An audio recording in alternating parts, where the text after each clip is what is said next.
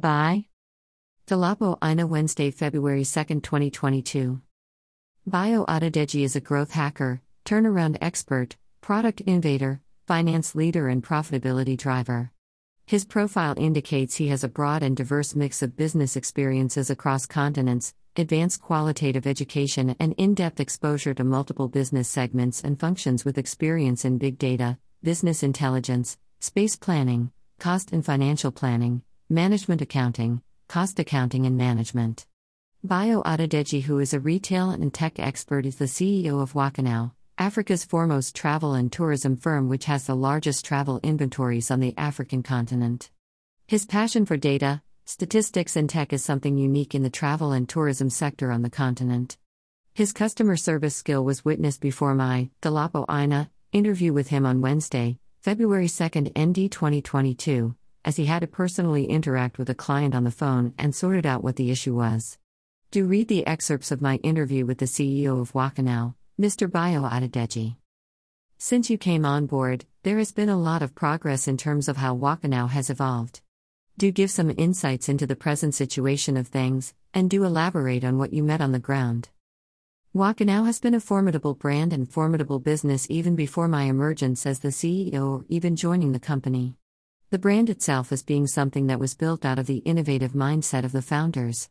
The founders have been able to innovate and think about how they want to do business, and how they want to revolutionize the travel industry. And they've done that.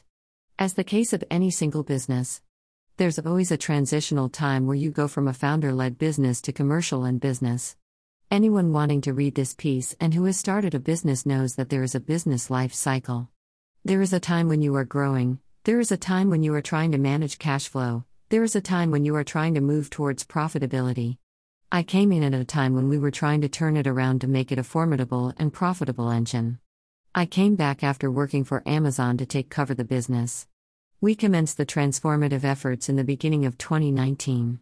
There was a $40 million investment into the business, and we began to transition the business into a profitable entity. We hit our first month of profitability in January to February 2020. That was quite a short period?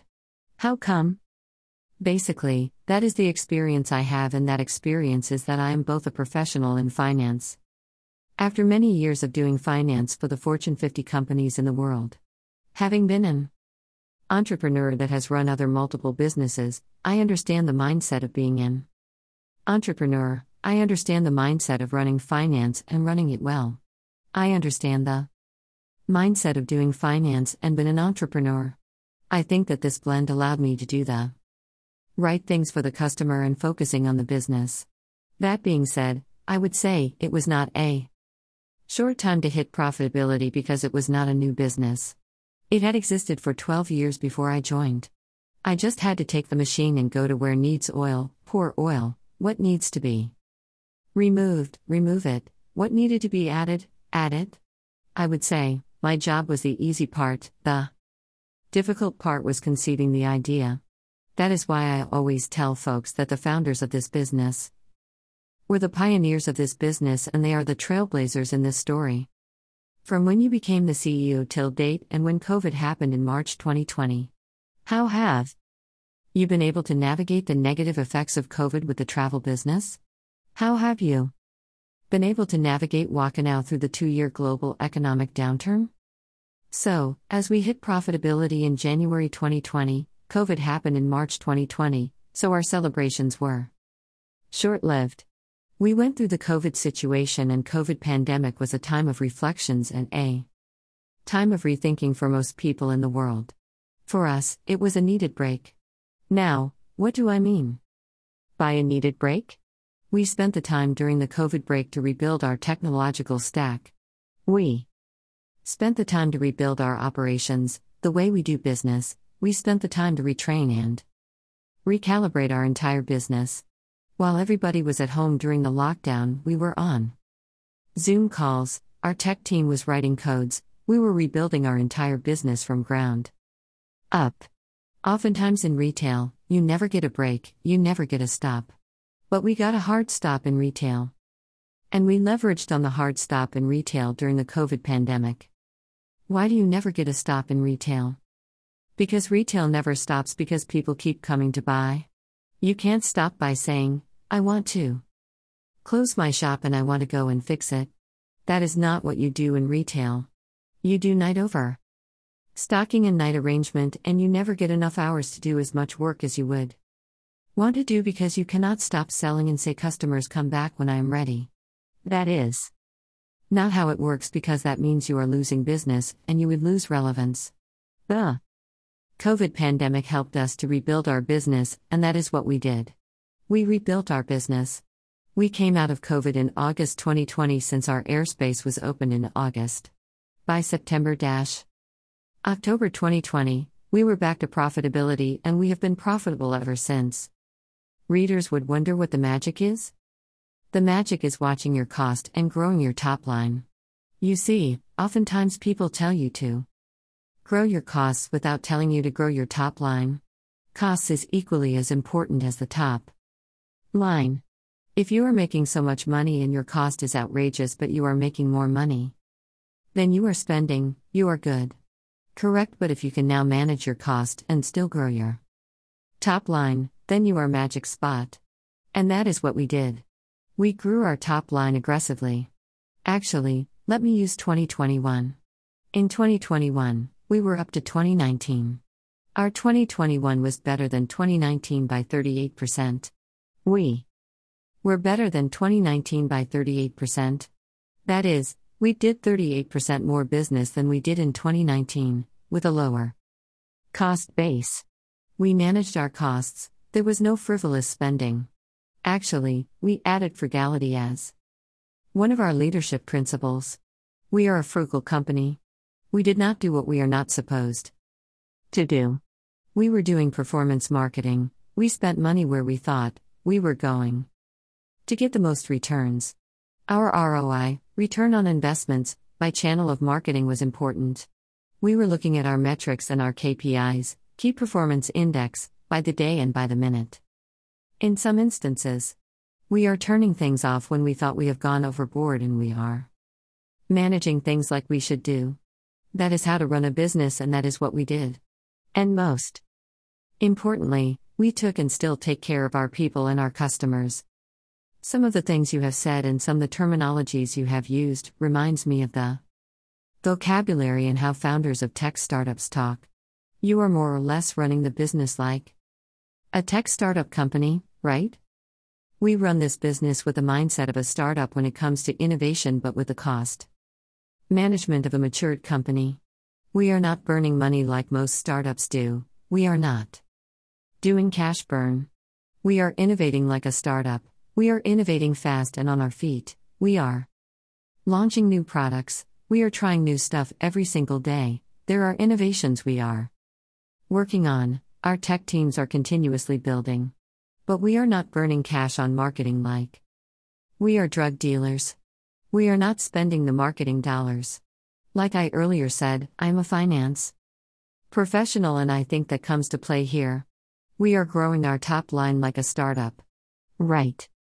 Now, in the month of January 2022, we are growing at 104% to 2021. Really? Yes. A 104% growth, that means we are doubling our sales. But our cost line is reducing even still as we are managing our cost. And we are being intentional about what we spend money on.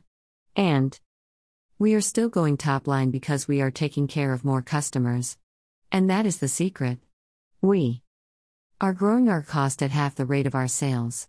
And that is our mantra. How do you envisage the aviation and travel business post the COVID pandemic? I think there has been a lot of speculations around how the travel industry is going to pan out. Without people taking a step back to understand and realize and ask this why do people travel? We must all agree that corporate travel is going to be on the downward trend, but for people that travel. For meetings, not the entire corporate travel. The entire corporate travel cannot go away because people travel for multiple reasons. An engineer that needs to come and fix a plane in Nigeria would have to fly to Nigeria. An engineer that needs to go work on an oil rig cannot do it through Zoom. A reservoir engineer that needs to go to Escravos would still go to Escravos. When you need a technician to come and fix something somewhere and needs to fly there, would have to fly there. Because travel is a necessary product. It is not something that just happens because I feel like or because I want to. It is something that happens because that is the business, I have to physically be there to fix it. Now, would there be a reduction in travel? Absolutely. But the COVID has also opened people's eyes to the fact that they have not seen the world. People's lives have flashed over them. And they are thinking now, I have to travel before I leave this earth. Overall, I think that there is going to be a mismatch of different reactions from the market that we don't know, and I don't think anyone can accurately predict where the market is going to land. What I do know is that travel is not going away and people are still going to jump on planes to go and see their families. People are still going to jump on planes to go and study. People are still going to jump on planes to go and see the world, explore for adventure. People are still going to have to travel. The insecurity in Nigeria makes it necessary for you to fly more local. It is smarter to fly now than to go by road due to several factors which we know affect us. So, would travel go away? No, I don't think. So, especially in this part of the world where and when we are in the world of travel boom. From a nationalistic point of view, how do you think that Nigeria can position herself in the global travel space and maximize her position? Nigeria has a huge population, and with a huge population means you have a larger travel people than the rest of Africa, excluding South Africa. What that means is that the opportunity for travel continues to be important for domestic travel within the country and even external travel. Removing some of the barriers for entry would be great to kind of encourage it. Then finding ways to encourage banks to finance travel. Today, there is no bank that finances travel. Why so? You need to ask the banks. There is no travel now and paid later scheme from the banks. They would rather lend you money to marry a second wife. There is a generalization that Nigerians love to travel. That means there is a market in that space. But for the financial institutions, is it that they don't want to or they have not seen the potentials? Yes, Nigerians love to travel. For the sake of not offending the financial institutions, I would just say that it is an opportunity yet untapped. As a finance expert and innovation enthusiast, if you were to be the culture and tourism minister, what would be your main objectives? I would encourage people to visit Nigeria. I think that we have not actually even started tapping into that area to encourage people to visit us. I think that as much as people think Lagos is chaos, I think that Lagos is a big tourism center. The nightlife in Lagos, you cannot get it anywhere else except for Probably Beirut. Beirut. Why did you say so? I know so. I have traveled the world and I have seen many countries, and I know that the things that happen in Lagos only happens here. Our coastal line is one of the longest coastal lines when you think about it. When you look at Nigeria on a map, you realize how long our coastal line is. It is huge. Think about what Moist Beach is doing. Look at what Wave Beach is doing. Look at what type of tourism you can bring to the waterfront. Look at what Landmark is doing Landmark Hotel, Landmark Towers, those are the kinds of opportunities that are available for us in this market, but we have not even tapped into bringing people to visit and start making tourism money. I know for a fact that there are countries in the world that a major part of their revenues come from tourism, countries like Kenya, Rwanda, Tanzania, Seychelles, Namibia. And these are African countries, and we are not. Even talking of the Western countries. Because these guys bring foreign currencies to your shores too. Spend. People are doing the same thing in the same amount to visit Ghana. But when you think of the number of people that come home to Nigeria or visit Nigeria in December, you would know that. We have opportunities here. What do they come to do? They come to party. There are opportunities. Here and not just outbound but inbound. And we have not even talked about our historic sites. Scattered all over Nigeria from Olumo Rock in Abeokuta, the plateaus in Jos, the Yankari Game reserves, the tourism sites in Calabar. We have not talked about all the things all over the country. We have not talked about the beauties in Africa. Basically, you are saying the tourism sector is still an untapped space in Nigeria? Yes, it is and largely untapped. Yes, the government has to work on accessibility of some of these. Tourism sites, e.g., being able to travel to Obudu Ranch in Cross River State. There is no airport in Abudu, so guess what? You have to go via a four hour journey by road to get to Obudu. That is probably not very attractive. But how do you make it very easy for people to go there? How do you create accessibility? Those are the investments that can happen if Nigeria actually focuses on bringing in inbound traffic into Nigeria. And it is possible to leverage on this with private players like ours in the private sector who are ready and willing to work with the government to do such things. What are some of the plans of Wakanow in the pipeline? For the sake of giving out our plans and strategies, I can tell you right now that our big plan now is to grow vertically and horizontally at the very same time. We are going to expand the things that we own today. We are going to grow vertically, expanding our services, and we are going to grow horizontally and own deeper. But our big strategy is to focus on the customer. It is customer focused, which is to help our customers travel and help them to have a great experience when they Travel. What makes Wakanow unique? It is our ability to take care of our customers. We don't close, we run 24 hours a day. We have the biggest flight inventory in the country and in Africa. We are working on the largest inventories for cars, hotels, travel insurance, etc. That is an optionality that we give to the customers. And then we offer a wonderful product called Pay Small Small where the customer can actually pay gradually to go experience the world. Nobody offers that in the market. What is the title of the book you are currently reading? Presently, I am not reading a book, but what I am doing is studying and learning. I am trying to learn more about meta, metaverse concept.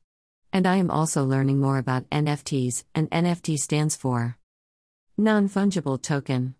And it is a unique unit of data employing technology that allows digital content from videos to songs to images to become logged and authenticated on cryptocurrency blockchains. Primarily Ethereum and more about crypto. These are the three things which are at the forefront of what I am learning. Dolapo Aina